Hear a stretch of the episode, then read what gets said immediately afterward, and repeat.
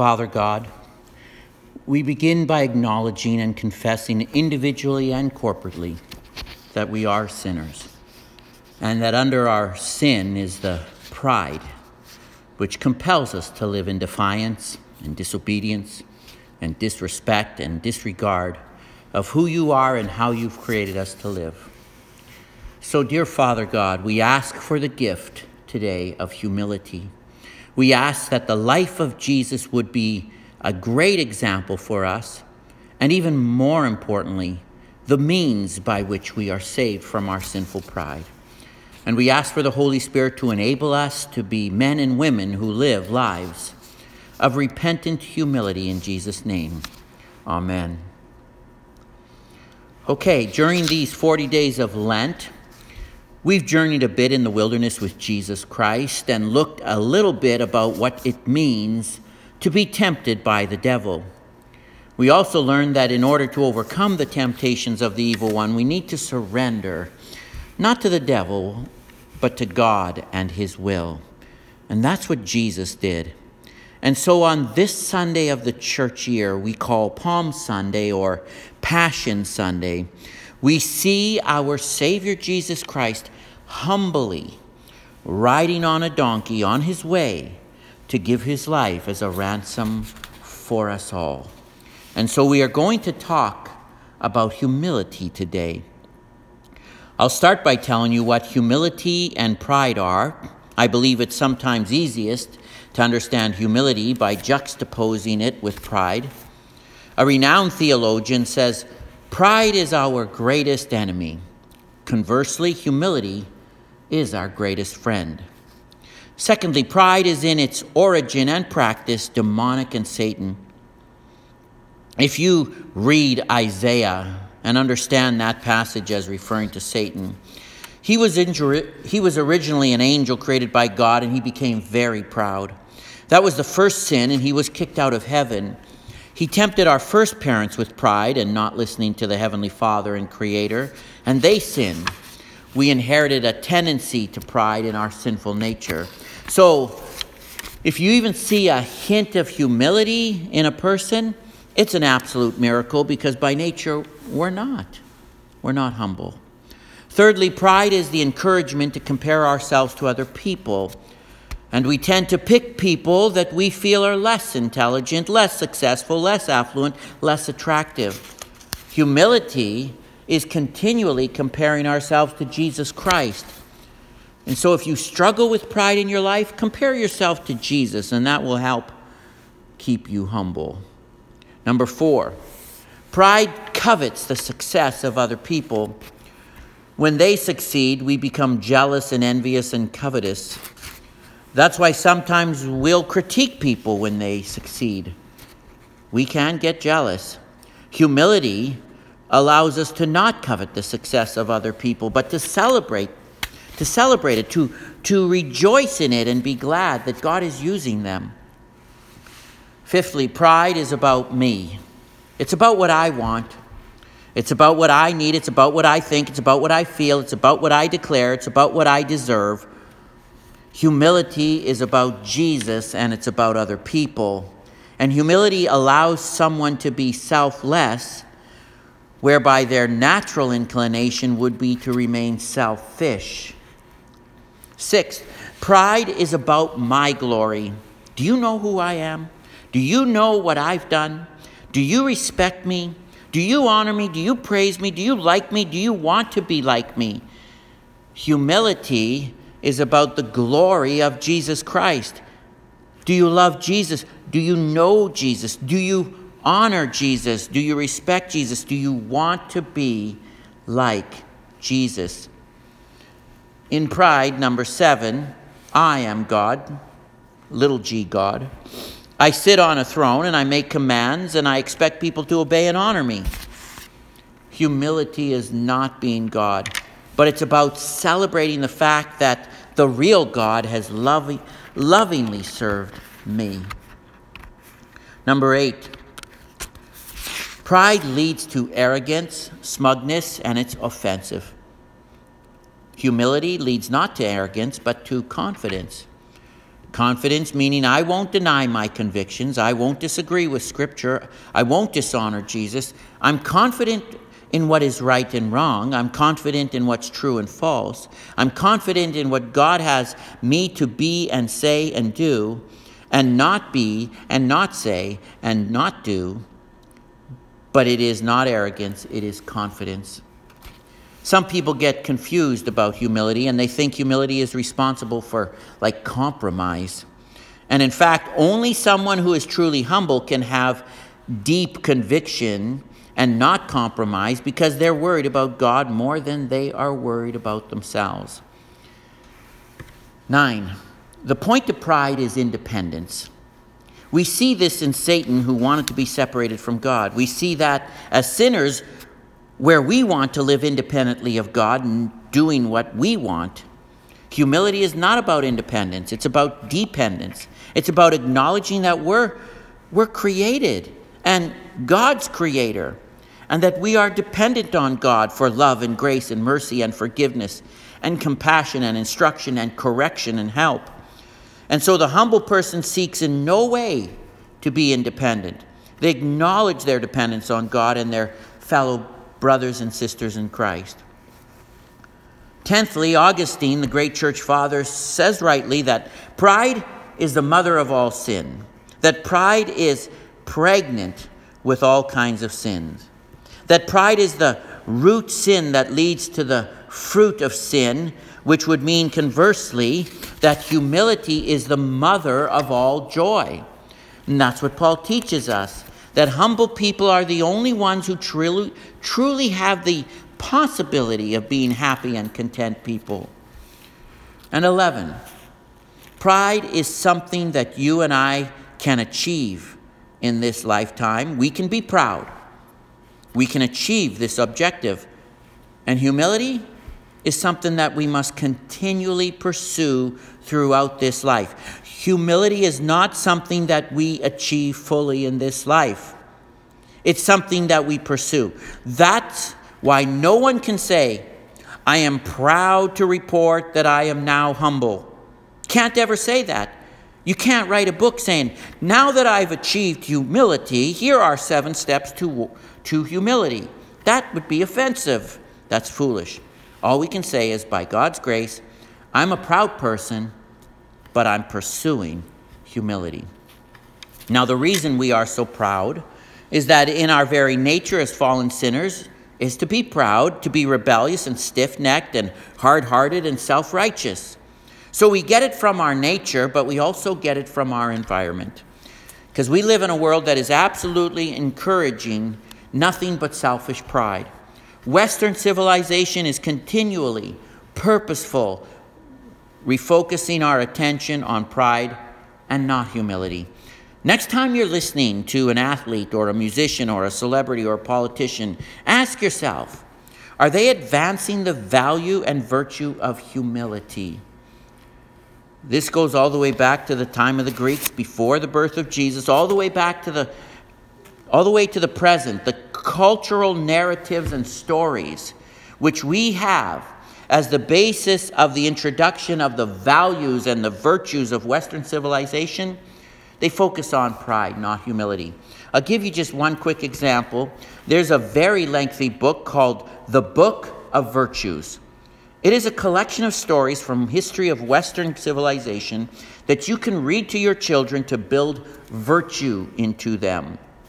The one virtue that is not included in that book is humility. Because in Western civilization, pride is a virtue and humility is a vice.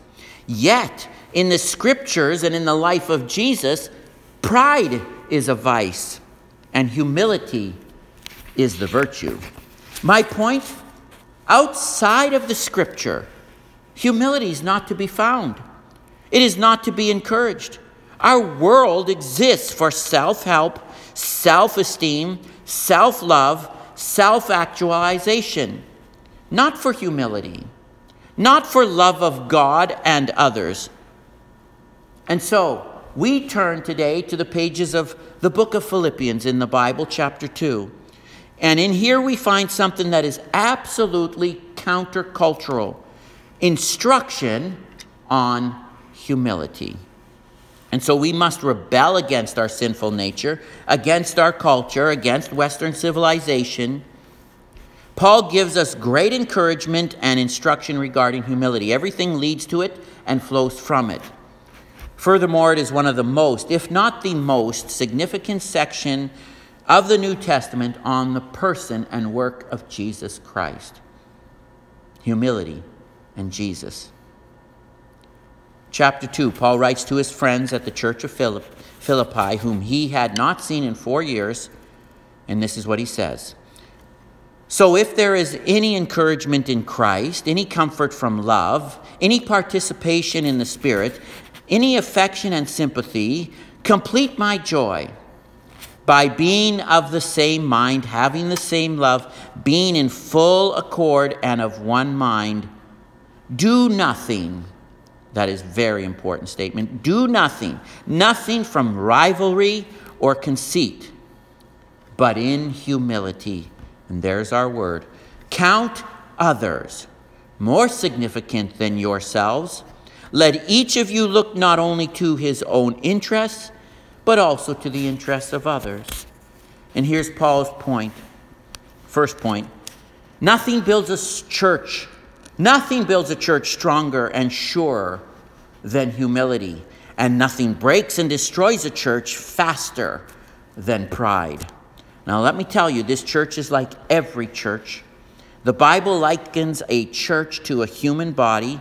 Human bodies can be very frail that health is gained slowly and lost quickly. Pride works itself out, he says here, in rivalry and conceit. Rivalry means you're in competition for resources, information, power, title. Conceit, you're jealous of other people in the church. This is for Christians, and he's warning them of pride. So Paul says, do nothing out of rivalry and conceit. Rather, the church must have a posture of humility. And humility he defines for us as this In humility, count others more significant than yourselves. Let each of you look not only to his own interests, but also to the interests of others. And what he says is this proud people only care about what they care about. Humble people think of everyone. Proud people think of themselves. And Paul says that humble people are given this insight from God, where they have a broader perspective. They're not single issue voters that only care about their issue and their service and their leader and their mission and their ministry and their gifts and their feelings and their wants and their needs and their demands. Not single issue, but broad worldview, God's perspective on things. This doesn't mean that you always agree with the leaders and the decisions they make.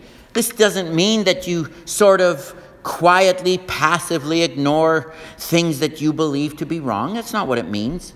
But it does mean that your methods and your motives and your tone and your tactics and your attitudes and your actions count, and that the ends don't justify the means.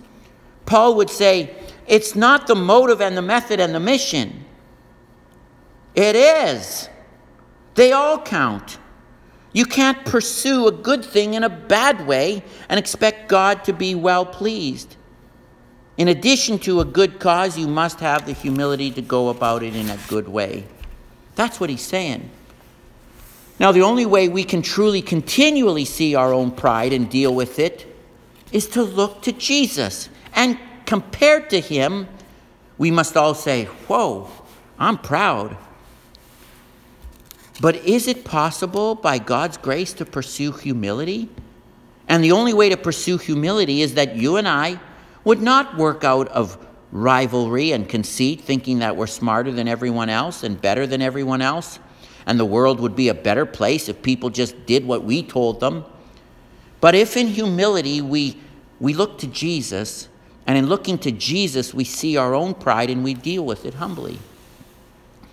So Paul lifts up for us Jesus as the most humble person who has ever lived or will ever live. And in verse 5, 6, and 7, he says, Have this mind among yourselves, which is yours in Christ Jesus. See, only Christians have the ability to really understand humility, not because we're better than anyone else, but because it's only to be found in Jesus, who, though he was in the form of God, did not count equality with God a thing to be grasped, or fought for, or held on to, but made himself nothing, taking the form of a servant or a slave, being born in likeness of men. And what he's saying is this no one is more humble than Jesus. And Jesus demonstrates that in what we call the incarnation. I know it's a theological term. Incarnation means God became a man. God, who is spirit, takes upon himself physical body so that he has fingers and toes, etc. Jesus takes on a human body. God became a man in the person and work of Jesus Christ. Creator entered into creation. Timeless, eternal enters into time. Omnipresent everywhere enters into a place. Seated on a throne, chooses to be born in a barn. Surrounded by angels in glory, comes to be disrespected, mocked, and abused by sinners. Living in heaven comes to live in poverty on the earth and to suffer as the man of sorrows. And what he is saying is that, in, that Jesus is the most humble person who has ever and will ever live. Jesus set aside his divine attributes to fully identify with us and save us. This doesn't mean that Jesus lost anything when he became a human being. Augustine says that he maintained his divinity as God and he added to it humanity, or he became a human being. Paul says this in verse 8, speaking of Jesus, he says, And being found in human form, God became a man, he humbled himself, Jesus Christ. God humbled himself.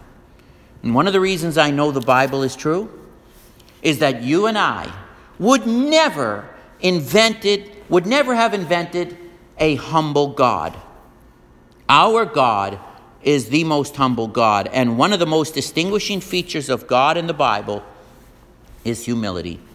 He humbled himself by becoming obedient to the point of death, even death on a cross. This, by the way, drives the Muslims crazy. They can't grasp a God who would humble himself.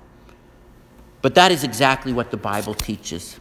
Jesus is the most humble person, and his death on the cross is the most humble event and act in the history of the world. Romans 5, I believe it's verse 8, says it this way God demonstrates his love for us in this. While we were yet sinners, Christ died for us. God left glory and became humble. God left his throne and was born in a barn. God left worship by angels to be continually disrespected by stiff necked, stubborn, unrepentant, and self righteous and proud people like us. And how did we respond when God left all that glory and came to earth? How did we respond? While we murdered him. That's how proud we are. Not only that Jesus, who is God, allowed me, allowed us to murder him, that's how humble he is. In dying, so humble that he died for me that I might have salvation and love and reconciliation with God who made me. Incredible. Not only did Jesus humble himself in becoming a man, he humbled himself to die on a cross. And in dying on the cross, he died in such a way as to be my substitute and pay the penalty of death for my sin. The great exchange is this all of my sin goes to Jesus, and all of his perfection is given to me. My condemnation goes on Jesus, and his salvation comes to me. My separation from God goes to Jesus, and his reconciliation with God is given to me. That my pride is laid on Jesus, and his humility is laid on me. And God is so good that in dying for me, he forgives me and gives me a new life and forgives all of my sins. It's absolutely astonishing. Therefore, God has highly exalted him and bestowed on him the name that is above every name, that at the name of Jesus every knee should bow in heaven and on earth and under the earth, and every tongue confess that Jesus Christ is the singular only Lord to the glory of God the Father. So here's the bottom line your name really doesn't matter that much. My name really doesn't matter that much. The name of Jesus, that matters. We will be miserable if we live for the glory of our own name. We will be full of joy if we live for the name of Jesus. And that is what I love about Jesus. He's not only our example of humility, but he enables it in us by taking away our sin and pride and giving us his Holy Spirit and continually convicting us of our sin and giving us the ability to change. Only through the power of God. I want to share with you as someone who, though teaches you and is learning these things himself. So here is some great wisdom from the wisdom literature of the Bible that has helped to keep people humble. Proverbs 6, 16 17. There are six things that the Lord hates, seven that are an abomination to him. Look what's first on the list haughty or proud eyes. Proverbs 8:13 Pride and arrogance and the way of evil and perverted speech I hate. God hates proud people. Secondly, God humiliates proud. Plan A is always humility. Plan B is always humiliation. Either way, the lesson will be learned.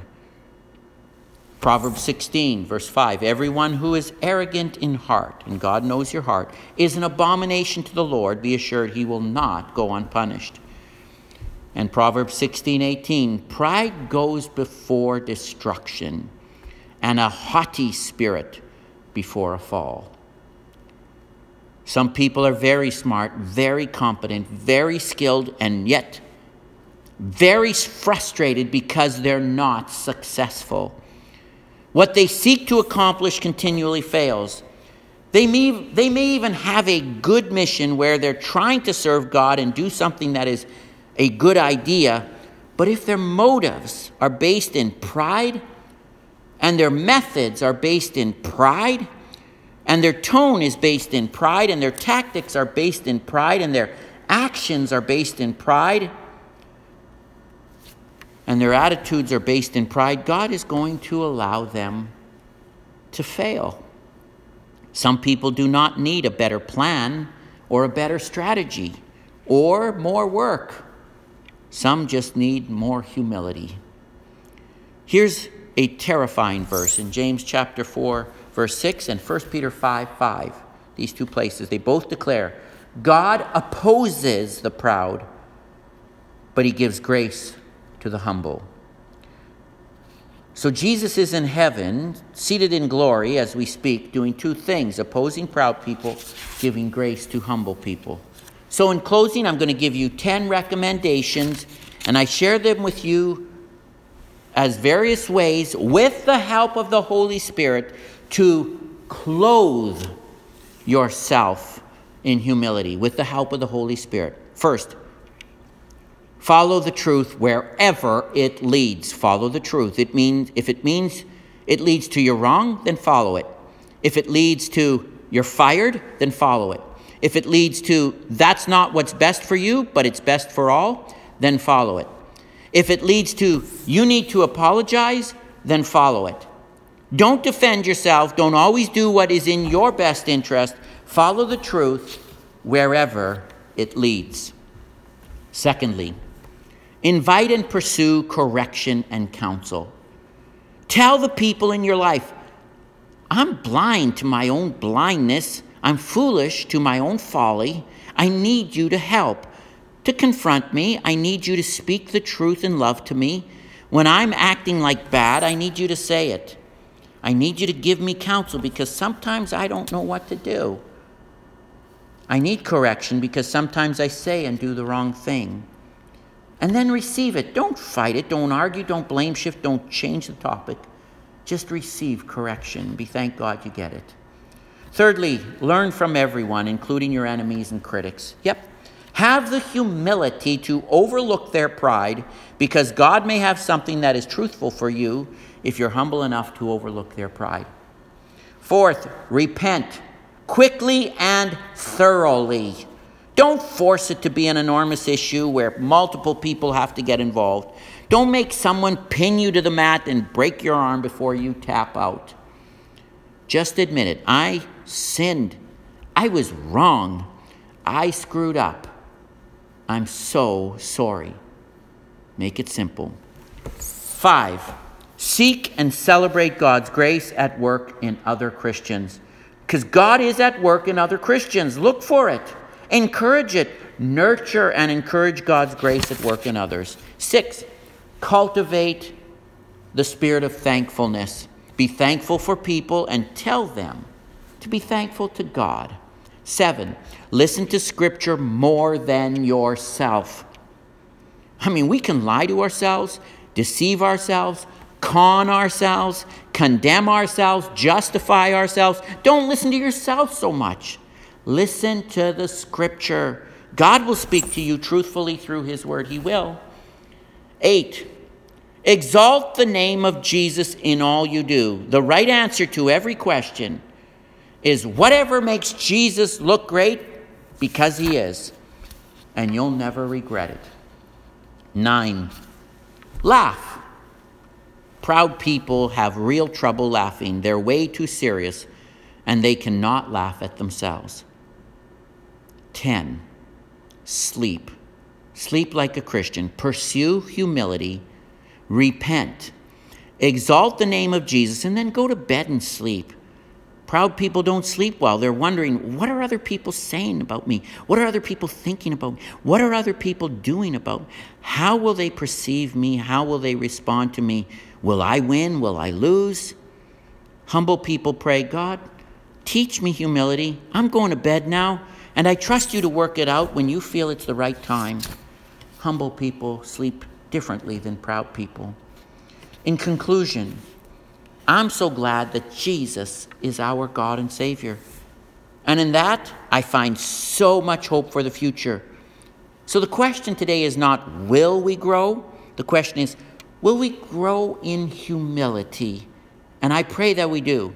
We have the very best example in Jesus Christ, and even more importantly, the only one, Jesus Christ, who can save us from our sinful and proud self.